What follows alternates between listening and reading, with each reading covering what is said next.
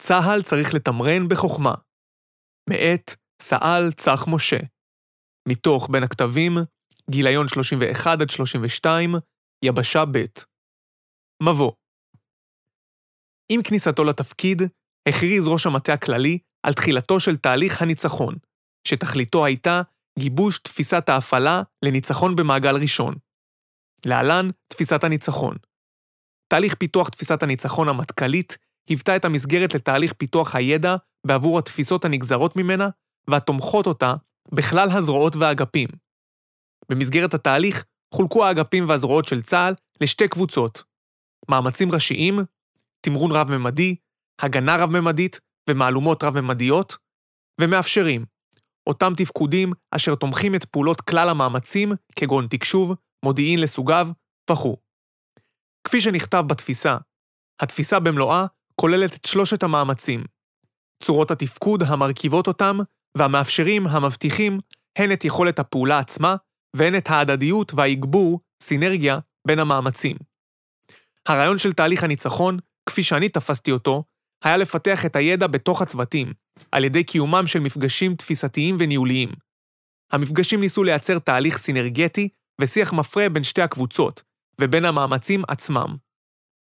במסגרת התהליך, הוביל הזרוע היבשה את פיתוח הידע לתמרון הרב-ממדי, עד כדי פיתוח תפיסת תמרון חדשה, תמרון בחוכמה.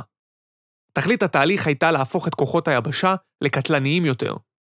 כוחות היבשה, כך הונח בתחילת התהליך, ידעו להפעיל את כוחם בממדים רבים ככל הניתן, במטרה לחשוף את האויב על כלל ממדיו, ישללו את יכולותיו וישמידו אותו בקצב גבוה ולאורך כל הלחימה. זמן לא רב לפני שהחל תהליך פיתוח התפיסה, הציג זרוע היבשה את תפיסת יבשה באופק 2.0, ואת התפיסות התחומיות שנגזרו ממנה. השאלה שעמדה באוויר כל העת הייתה, למה נדרשת תפיסה חדשה לתמרון? ובכן, קיימת סיבה אחת עיקרית לכך. מהות תפיסת יבשה באופק סותרת את עיקרי תפיסת הניצחון. אסביר טענה זאת בעזרת אנקדוטה. הסיסמה שעליה נשענה זרוע היבשה במסגרת תהליך פיתוח התפיסה הייתה, רק התמרון יכריע. ממש עם כניסתו לתפקיד, הכריז מפקד זרוע היבשה, האלוף סטריק, כי הסיסמה אינה תקפה יותר. לטעמי, עשה זאת האלוף משתי סיבות. האחת, כי סבר שהיא לא נכונה. התמרון, לדידו, יהיה רכיב משמעותי מאוד, אולם לא היחידי בהכרעת האויב. ראיית האלוף ודאי התיישבה עם התפיסה שהוביל הרמטכ"ל כוכבי, לפיה רק כל המאמצים ביחד יכריעו, ולא אף מאמץ אחד לבדו. הסיבה השנייה היא הצהרתית, ומעבירה מסר חד המכוון לרתימה וליצירת מחויבות בגופים המאפשרים והתומכים את התמרון, על מנת שזה יהיה מועיל לניצחון צה"ל. ובכן, מתוך כך שהסינרגיה של המאמצים וההדדיות ביניהם, על בסיס מאפשרים חזקים, הם שיוכלו לממש את החזון. לא היה מקום לתפיסה שגורסת כי רק התמרון יכריע. תהליך פיתוח הידע וגיבושו לכדי תפיסה של ממש עבר כברת דרך משמעותית. סביב התובנות החדשות נוצרו מושגים מדיסציפלינות שונות, ובמעלה הדרך החל להיווצר שיח מקצועי משמעותי, אשר כבר עכשיו משמש מכנה משותף בעבור כלל השותפים בתהליך, הן מתוך היבשה והן מהזרועות ומהאגפים השותפים. בתקופה הקרובה תנסה זרוע היבשה את רכיבי התפיסה, ובמהלכה יתקבלו החלטות להמשך בניין כוחו של התמרון, שלב הקרוי מתפיסה למימוש.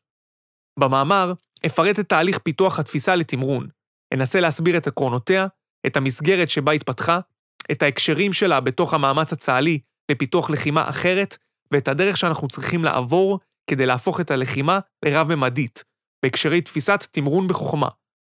לבסוף, אנסה להציע כיוונים למהלך המשלים, הזרועי והצה"לי.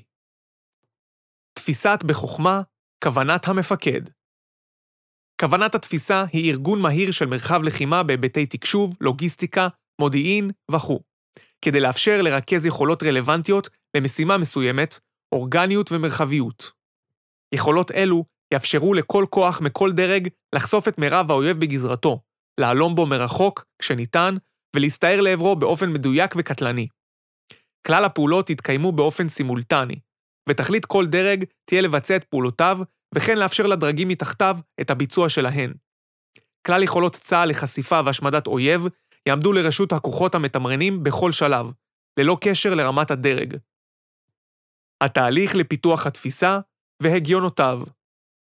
מטרת התהליך הייתה גיבוש תוכנית בניין כוח להגברת מועילות התמרון, קצב וקטלניות בשדה הקרב, כדי לאפשר ניצחון מובהק של צה"ל.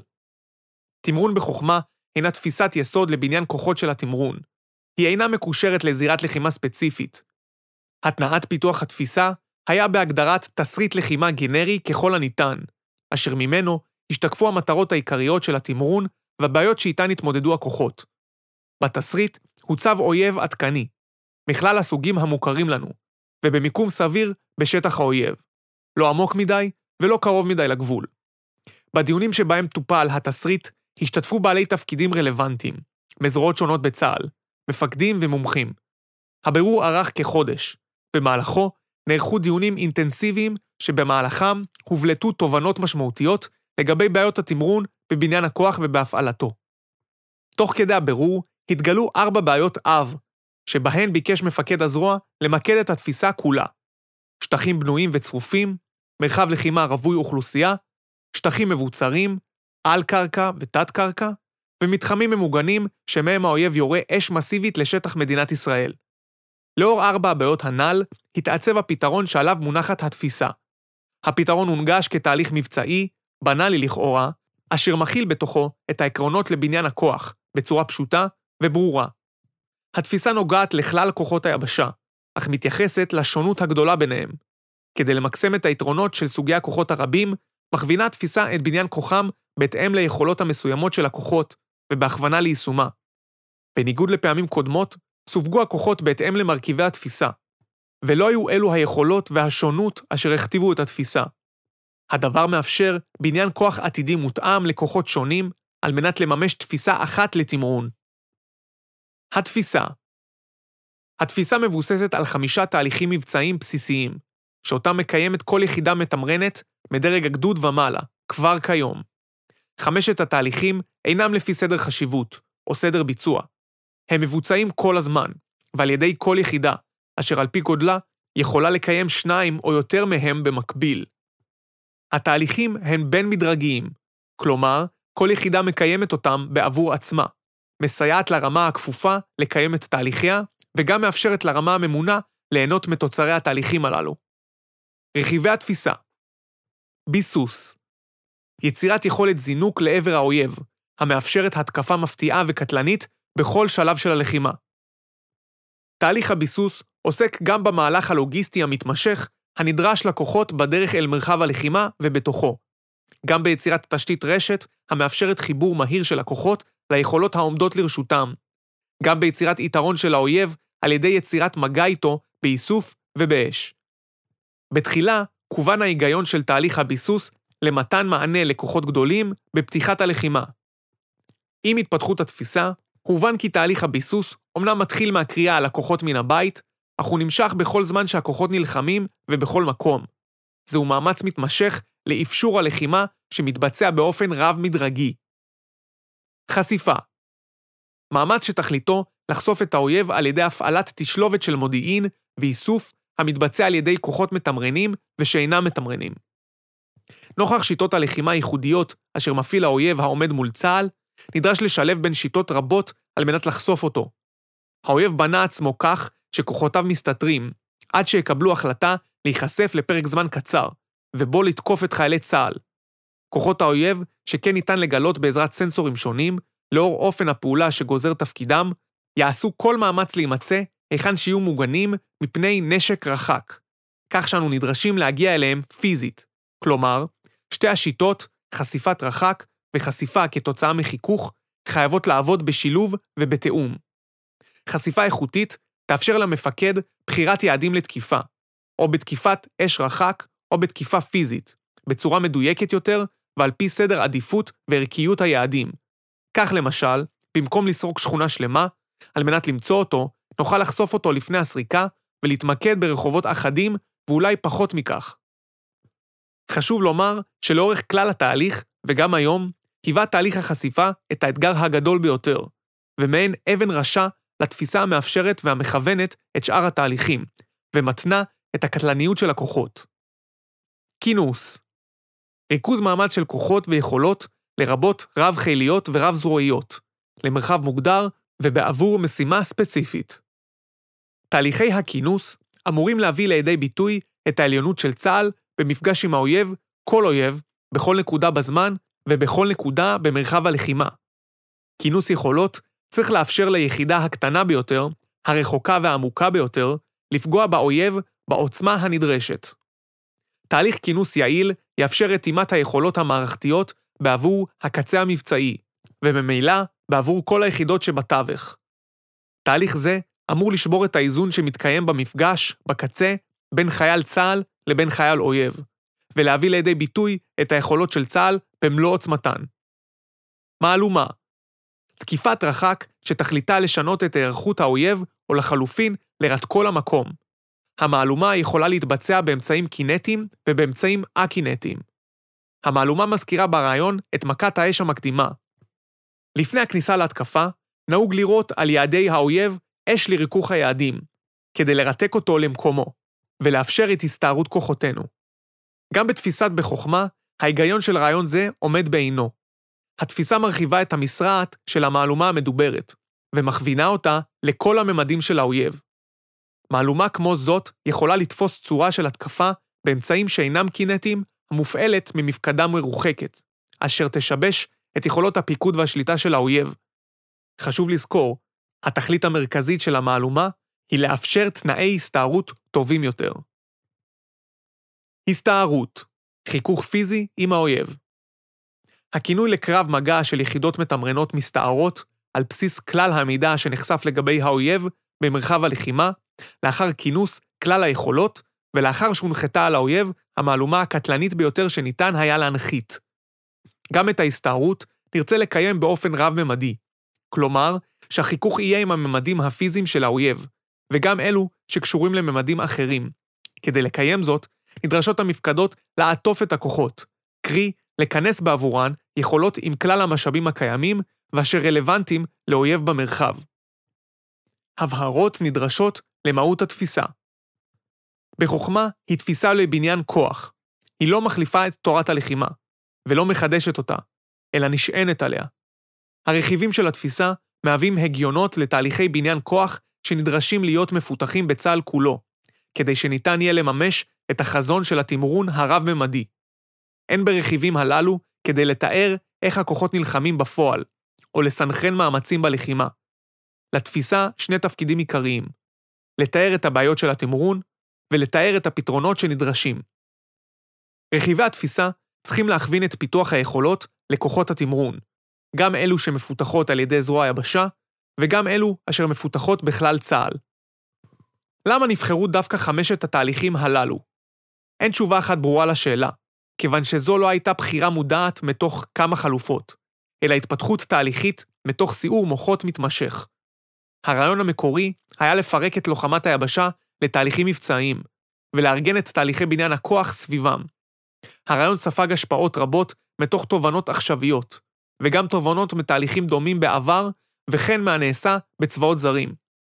מהר מאוד בתחילת התהליך, רתה מפקד הזרוע את מפקדי האוגדות ואת קציני החיל הרלוונטיים, מתוך הזרוע ומחוצה לה, ואלו הביאו לתהליך תובנות משמעותיות בהיבטים רב-זרועיים, וגם ארגוניים פנימיים. כל אלו עיצבו את התפיסה וממשיכים לעצב אותה גם היום. על כך ארחיב בהמשך. לאורך כל פיתוח התפיסה, נשמרה התובנה כי הערך המוסף של כוחות התמרון הוא המפגש שלהם פנים אל פנים עם האויב.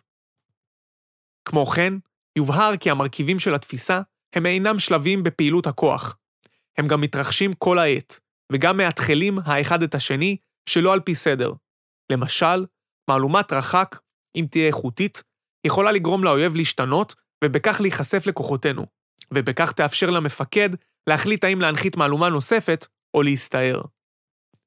רב-ממדיות, קווים לדמותה, או אתגר כאילו לא ברור. המושג רב-ממדיות הינו מושג חדש ולא מבורר דיו בצה"ל. אמנם קיימת הגדרה צה"לית כללית למושג, אך לתחושתי, היא אינה מסייעת בהסתכלות על כוחות היבשה. חיפוש של המושג במרשתת, בשפה האנגלית, יניב עשרות רבות של תוצאות. מחקרים אקדמיים, מאמרי דעה וכו'. גם בספרות הצבאית האמריקאית, תפיסה ותו"ל, קיים המושג מזה כמה שנים. במסגרת תהליך הניצחון, החל המושג לקרום עור וגידים, וכיום בצה"ל נעשים ניסיונות ליצוק לתוכו תוכן. משום שאין הגדרה חד משמעית, ולצורך הדיון, אנסה להגדיר בפשטות את המושג בלוחמת היבשה. רב-ממדיות היא שיטת לחימה שבמסגרתה צד אחד תוקף את הצד השני, ובמקביל מגן על עצמו, בממדים שונים מהממד השלטני שבו הוא פועל. אז מה חדש? בדרך החשיבה הזו אין חדש. כוחות התמרון הפעילו לוחמה אלקטרונית במשך שנים ארוכות. צבאות עשו מאמצים גדולים על מנת לשבש יכולות פיקוד ושליטה, על ידי שיבוש התקשורת האחד של השני. אם כן, החידוש הוא ברצון לבנות כוח ללחימה רב-ממדית כבר מהדרגים הנמוכים, אם באמצעים אורגניים ואם באמצעים שיונגשו ליחידות הנלחמות בחזית הראשונה. מובן הוא שלא יהיה זה מספיק לפתח אמצעים בלבד. לחימה רב-ממדית תחייב שינוי בתורה, בהכשרה, בארגון ועוד. מה בין רב-זרועיות לרב-ממדיות? בשנת 2011 פנה יו"ר המטות המשולבים, גנרל מרטין דמפסי, למחלקת ההדרכה שלו בשאלה, אז מה יבוא אחרי רב-זרועיות? מהשאלה נדמה שדמפסי הבין כי העליונות ביבשה, באוויר ובים, כבר לא מצליחה להוות פתרון לאתגרים שמציב לנו האויב. היא כבר לא מבטיחה את הכרעתו של האויב. האויב הרחיב את היריעה, והוא יכול להצליח לגרום הרס משמעותי, גם אם אינו שולט בשמיים. הוא יכול לנצח כל מפגש, גם אם לכאורה חייליך הנוכחים בשטח, ושוגים באשליית השליטה המבצעית באזור מסוים.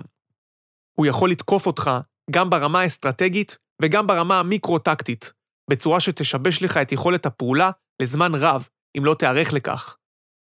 בפברואר 2020 התקיים שיח מטה כללי של צה"ל בנוכחות עלם בדימוס דגלס מקרגור, איש צבא יבשה אמריקאי בעברו וחוקר בתחום הלוחמה. בשיחה טען מקרגור כי עבר זמנה של הרב-זרועיות, ומנה שתי בעיות יסודיות. 1. רב-זרועיות נשענת על הרצון הטוב של הזרועות לסייע אחת לשנייה. זה לא מחזיק מים, טען מקרגור. לכל זרוע יש משימות משל עצמה, והיא תמיד נדרשת לעוד כוחות, עוד חימושים ועוד אמצעים נוספים על מנת להשלים את משימתה שלה. היא נמדדת לפי השגת יעדיה, ולא על פי הסיוע לאחרים. 2. טילי קרקע אוויר ניצחו את המטוס המאויש. הנכס העיקרי של חיל האוויר כבר לא מספק את הסחורה. המטוסים יפלו, ולכן אין מה להישען על תפקודם. את הבעיות שיש בהפעלת כוח רב-זרועי מנה מקרגור בצורה מעוררת הערכה, אך הללו לא מתארות את המורכבות הגדולה באמת, והיא תהליכים רב-זרועיים לבניין כוחות רב-זרועיים ורב-ממדיים. גם במסגרת תהליך פיתוח התפיסה, התקיימו דיונים בנוגע לחליפויות ויחסי הגומלין בין רב-ממדיות ורב-זרועיות. היו שטענו כי אלו גישות מנוגדות, לצד אלו שטענו שהן מתאפשרות יחד ועוד. על פי השקפתי, אין ניגודיות בין עצם הרצון להילחם באופן רב-ממדי, לבין האחריות לבניית היכולות ולהפעלתן באופן רב-זרועי. הרב-ממדיות לא נולדה כדי לענות על החולשות של הרב-זרועיות. יותר מכך, לחימה בממדים שונים חייבת להיות רב-זרועית. כלומר, שזרוע אחת של הצבא תבנה את הכוח ותפעיל אותו בממד מסוים, גם בעבורה וגם בעבור זרוע אחרת. אין היגיון בבנייה ובהפעלה של כלל היכולות בכל זרוע בנפרד. רב-זרועיות יכולה ונדרשת להגבר רב-ממדיות. כדי שהנ"ל יתקיים, אנחנו נידרש לבגרות ארגונית, ולהגברת השליטה ושיתוף הפעולה בשיטות שלא ידענו לפני, ועל כך ארחיב בהמשך. למה צריך להעמיק את יכולות הלחימה הרב-ממדית? לא מכבר פרסם פיל קלייר, חוקר מאוניברסיטת אוקספורד, מאמר בשם The answer is multi-domain operations. Now, what is the question? הטענה העיקרית של קלייר היא שעל אף שאנחנו חוזרים ואומרים רב-ממדיות בכל טקסט והזדמנות, טרם השכלנו להגדיר מהו ממד. עד שלא נעשה כן, לא נדע מה באמת החידוש ומה הטעם בפיתוח המושג. גם במחוזותינו ניתן לשמוע טענות באשר לחוסר ההבנה והשטחיות של פיתוח הידע בהקשר ללחימה הרב-ממדית ולצורך בה. בשנת 2017 הפיץ פיקוד ההדרכה ותורת הלחימה של צבא היבשה האמריקאי מסמך תפיסתי אשר תכליתו לתאר את התפתחות הכוח היבשתי הרב-ממדי. בהקדמה למסמך כתב גנרל דיוויד פרקינס, המפקד דאז, בהסתכלות לעתיד, אנו נאותגר בכל הממדים, ואנחנו חייבים להיות מסוגלים ליצור יתרון בממדים אחרים מהממד היבשתי. בהמשך ההקדמה התייחס פרקינס לאויבים שעליהם הוא מדבר, ועל היכולות שהם פיתחו כדי לפגוע בכוחות האמריקאים. טענתו של פרקינס היא שכמו שהאויבים הללו יכולים לתקוף בממדים שונים, כך הם רגישים להתקפה עליהם בממדים הללו. כלומר, המציאות תכפה עלינו בכל מקרה את פיתוח יכולות הפעולה, גם להגנה וגם להתקפה. צודק פיל קלייר שיש להגדיר את הרב-ממדיות, ובכלל זאת, להגדיר מהו ממד, וכו'. צודקים גם כל אלו שאומרים שעדיין לא הבנו עד תום במה מדובר. אך לטעמי, הם כולם מפספסים את הנקודה האמיתית של פרקינגס, וכמוהו, כל מי שנלחם באויב שכבר מחזיק ביכולות רב-ממדיות ברמות הנמוכות. הנקודה היא שקיים צורך להחזיק ביכולת לתקוף את האויב בכל עת ובכל ממד, בין אם הנ"ל מוגדר ובין אם לאו. האויב כבר מחזיק יכולות בממדים השונים. אין לנו פריבילגיה לא לתת לכוחות שלנו יכולות התגוננות ותקיפה בממדים דומים. אם צבא מסוים מסוגל לתת לכוחותיו את האמצעים לשלול מן האויב יכולות בכל דרך שהיא, אזי מה זה משנה מה מוגדר בתורה? אם זה מה שיקדם ניצחון, או ימנע מן האויב לנצח את כוחותינו, אזי צריך לעשות את זה, וגם לכתוב תורה בעבור זה. אז מה הקשר בין תפיסת בחוכמה לבין רב-ממדיות? כינוס היכולות. היכולת של יחידה לפעול באופן רב-ממדי מותנית באמצעים אשר עומדים בעבורה, זמינים מספיק, על מנת שתוכל להפעילם בצורה יעילה נגד ממדי האויב ולהתגונן מפניו.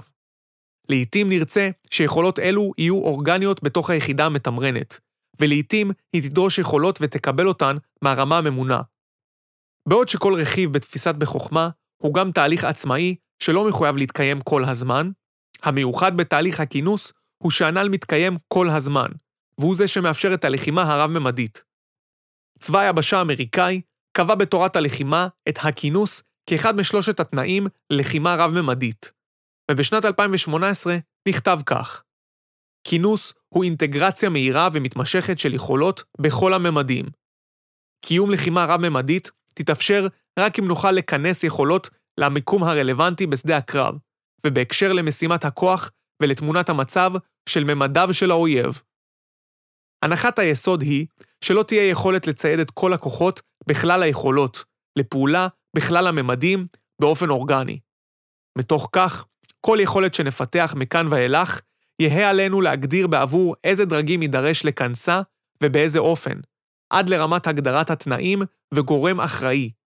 כלומר, מהי מערכת הפיקוד והשליטה, מהן מערכות השליטה והבקרה, ומהי ההכשרה הנדרשת של האנשים המהווים את הסיפים על מנת להשתמש ביכולת המסוימת.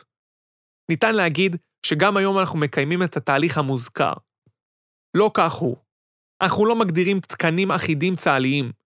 מפקדי הזרועות קובעים את התקנים בעצמם. הזרועות האחרות מתקשות לעמוד בתקנים, הכשרות, ארגונים וכדומה. וכך, היכולות נשארות בתוך הזרוע שפיתחה אותן. זה תהליך שמתאים ללחימה חד-זרועית, ולא ללחימה רב-ממדית, שמה שמאפשר אותה, כפי שכתבתי, הוא בניין כוח רב-זרועי משוכלל. שלומי המק יקבע בכניסה לתפקידו, טבע הרמטכ"ל את המושג שלומי המק. שלומי המק, הדמיוני, הוא שם הקוד למפקד הכיתה שנלחם בחזית הקדמית ביותר, בקצה החץ הכחול של צה"ל.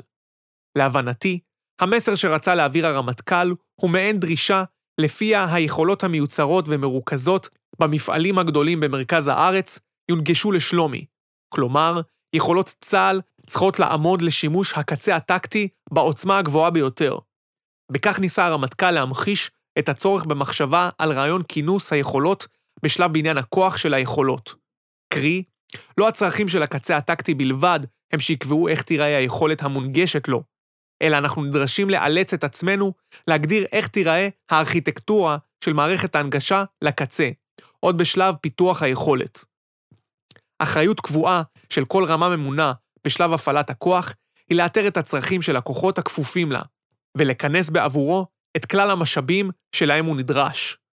היא גם אחראית לוודא שהכוח מסוגל לקלוט את היכולות ולהפעילן.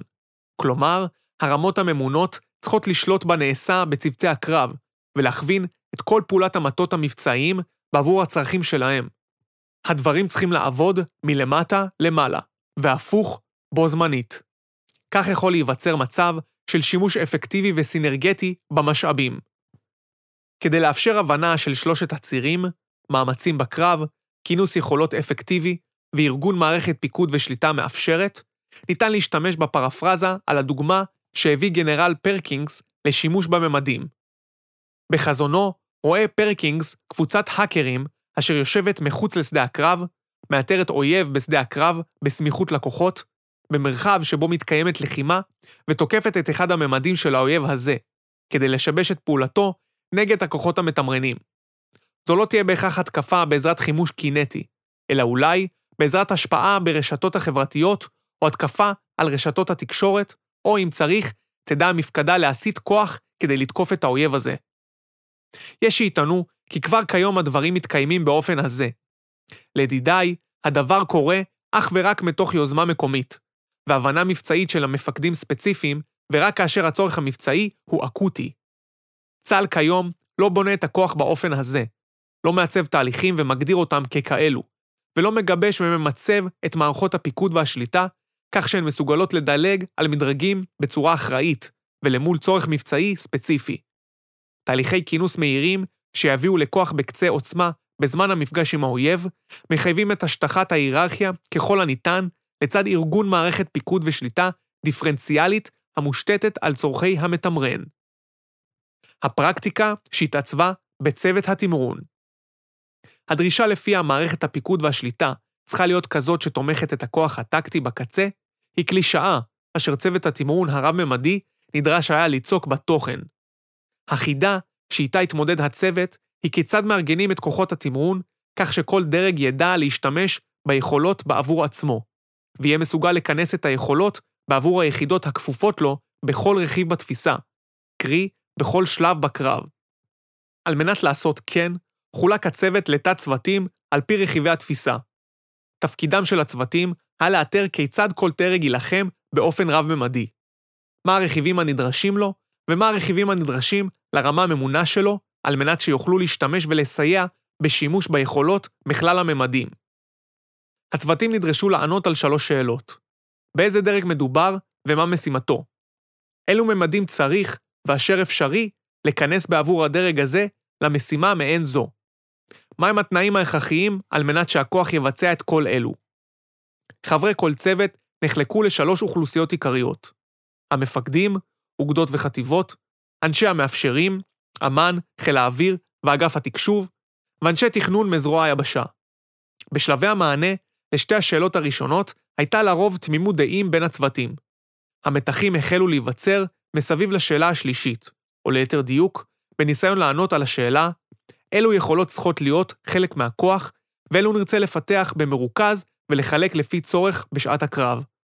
המפקד המתמרן הקלאסי תמיד ירצה שהיכולות יהיו כמה שיותר אצלו ובשליטתו. הגוף המפתח את היכולת נטה להציב שתי עמדות, רצון בתפוצה מצומצמת לאור יוקר הפיתוח, או שטען כי המערכות התומכות את היכולות יהיו מורכבות מדי להפעלה, וכו'. לאחר שנוצרו הסכמות מסוימות בין המפקדים למפתחי היכולות, היו אלו אנשי המשאבים אשר מסיבות תקציביות התקשו לאפשר קבלת החלטה שתקדם את הדיון.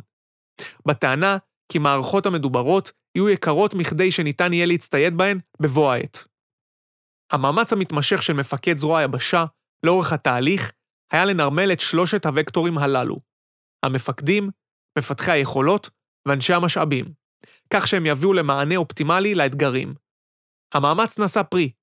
שתיים מהדוגמאות הטובות שנוצרו בתוך השיח בצוות התמרון היו 1. ארגון מכלול אשר תכליתו לכנס את היכולות בעבור הקצה המבצעי. מכלול זה צריך להיות ממוקם כך שהוא יהיה מסוגל להיות בקשר עם הגדוד ובקשר עם הגורמים שמסוגלים לספק את יכולות הלחימה בממדים השונים. 2. צוות סיוע גדודי, אשר תכליתו לעסוק בהפעלת יכולות רחק בעבור הגדוד, מתוך מרחב הלחימה. הייחודיות של שני הארגונים הללו היא בכך שהם קטנים מאוד ומורכבים מכלל הדיסציפלינות הנדרשות למשימת הכינוס. כלל המפקדים וכלל המאפשרים הסכימו על חשיבותם וארגנו אותם ביחד, על מנת שייתנו מענה לכינוס היכולות בעבור הקצה המבצעי. על אף שתהליך פיתוח הידע הביא לפתרונות נוספים בתחומים רבים, נראה ששני כלים אלו מהווים את פריצת הדרך האמיתית בהקשר רב-זרועיות ורב-ממדיות. הם שיאפשרו לשלומי לדרוש ולקבל את שהוא צריך, ויותר מכך, לקבל גם מבלי שידרוש. המפקדה שלו היא זאת שתזהה את הצורך ותכנס בעבורו את היכולות הנדרשות להשלמת המשימה. חשיפה והידודיות עם כל מה שנכתב עד כאן בנושא רב-ממדיות, צריך לזכור ששיטת הפעולה הזו היא תשומה בלבד. טיוב כלל התשומות יביא ליעילות גדולה יותר. יעילות לא מבטיחה הצלחה בקרב. גם אם הכוח יילחם בכל הממדים בצורה מושלמת, עדיין אין הדבר אומר שהוא יצליח לקיים את המשימה, למשל, להשמיד את יכולות האויב ואת חייליו. בתחילת המאמר כתבתי כי בתוך התפיסה קיים חלק אחד שהוא ראשון בין שווים, חשיפת האויב על כלל ממדיו. הרי לחימה רב-ממדית תהיה רלוונטית רק אם האויב אכן יפעל בממדים שניתן לתקוף, או להתגונן מפניהם. חשיפת האויב היא הרכיב הבסיסי ביותר בתפיסה, שכן, אם לא חשפנו אותו, מה יועילו לנו יכולות הלחימה בכלל הממדים. עם זאת, גם אחרי שחשפת את האויב, הקושי של הכוח המתמרן למצות את היכולות בממדים השונים הוא ברור. מיצוי המשאבים בממדים השונים מצריך תכנון, תהליכים ארוכים, מומחיות גבוהה בשימוש ביכולות ייחודיות וכו'. הכוח המתמרן הוא דינמי ותזזיתי. הוא מאוים ומצוי תחת לחץ כל העת. זאת ועוד, עיקר הכוח בנוי מלוחמים שתפקידם להשיג הישגים קרקעיים והרג האויב. כל אלו מקשים עליו במיצוי יכולות מורכבות. עם זאת, בכוחות היבשה קיימת הזדמנות הגדולה ביותר לשימוש ביכולות למציאת האויב ולהשמדתו. מן הידועות היא כי המפגש של כוחות היבשה עם האויב יגרום לאויב לשנות את היערכותו. כך הם הגורמים לו להיחשף, ובזה מייצרים הזדמנות לתקיפתו. אם מרחוק ואם בהתקפה רגלית. הידודיות, אינטרופרביליות, היא יכולתן של מערכות, יחידות או כוחות לספק שירותים זו לזו ולקבל שירותים זו מזו, ולהשתמש בחילופי השירות בדרך המאפשרת להן לפעול יחדיו באורך אפקטיבי. הספרות המקצועית, המתארת את היישומים הצבאיים של המושג, הינה מפותחת מאוד, בייחוד בין מדינות הקואליציה של נאט"ו. שם כמובן הדבר הוא הכרח.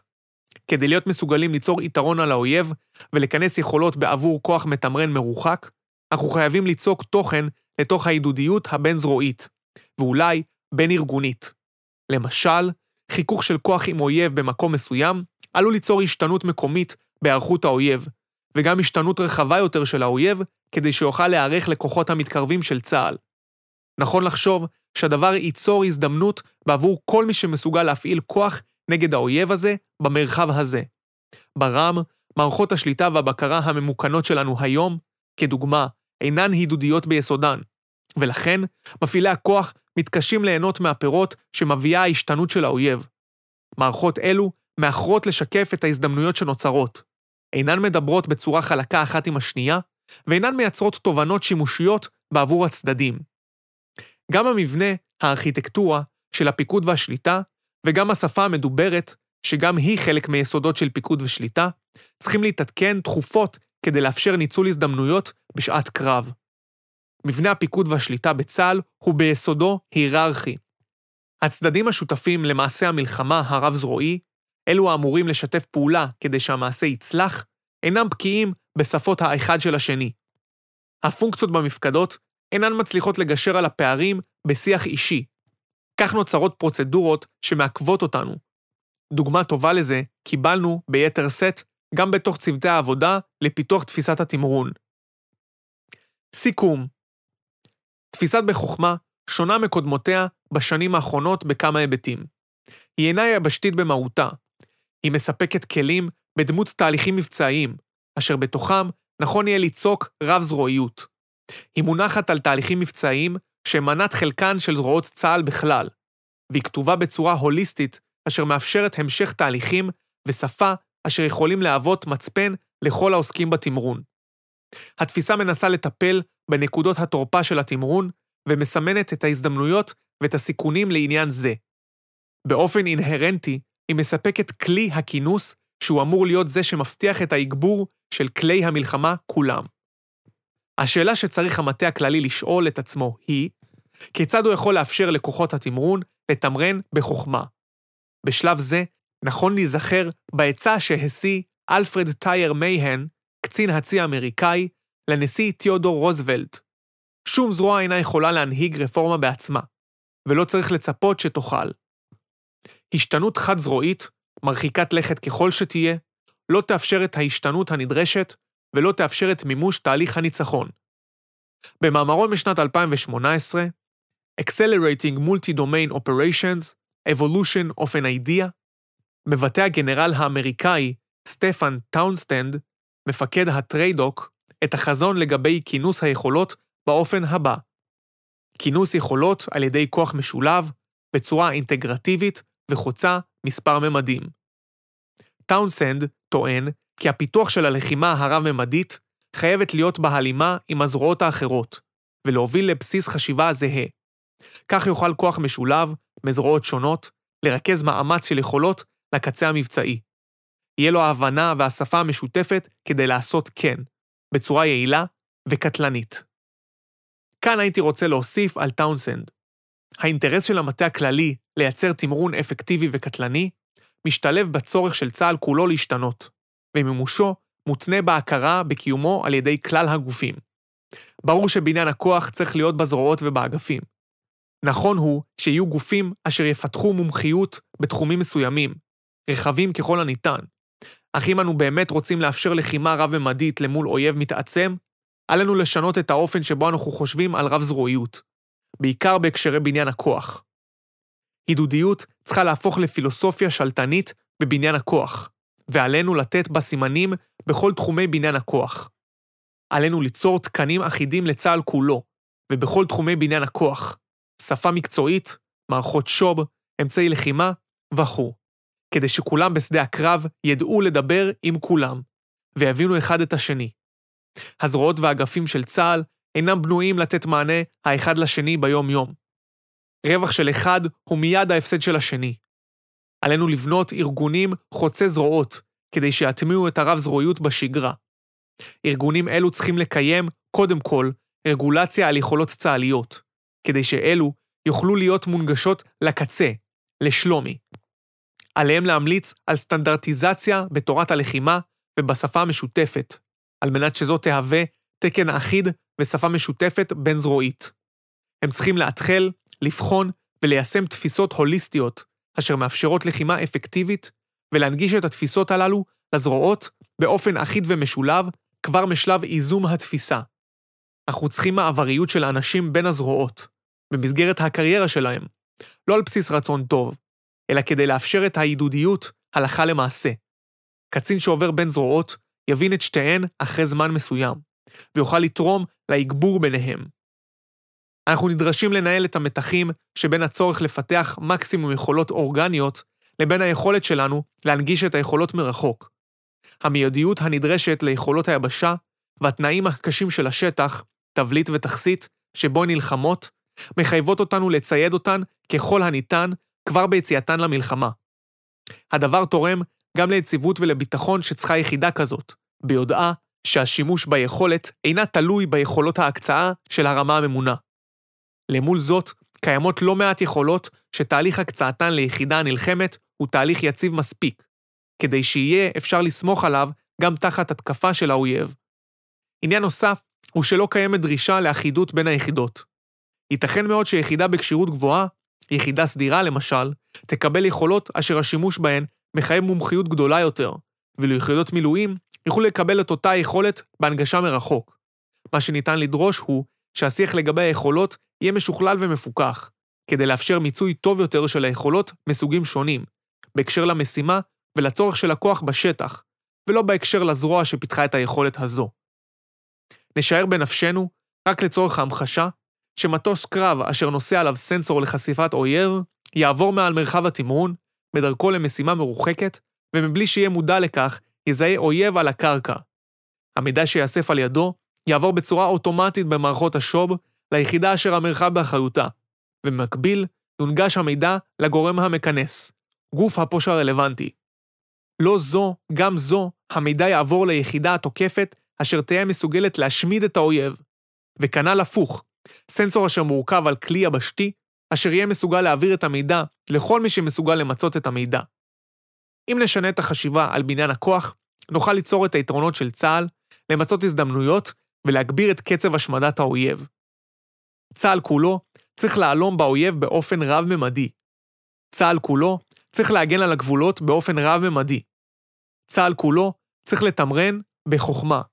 המטה הכללי צריך לכפות זאת על המאמצים ועל המאפשרים, ולבדוק כל הזמן איך כל מאמץ מהווה תנאי להצלחה של האחר. רק כך נוכל להגבר את האפקטיביות ואת הקטלניות, ובעצם לשלול יכולות אויב ולהשמידו בקצב גבוה.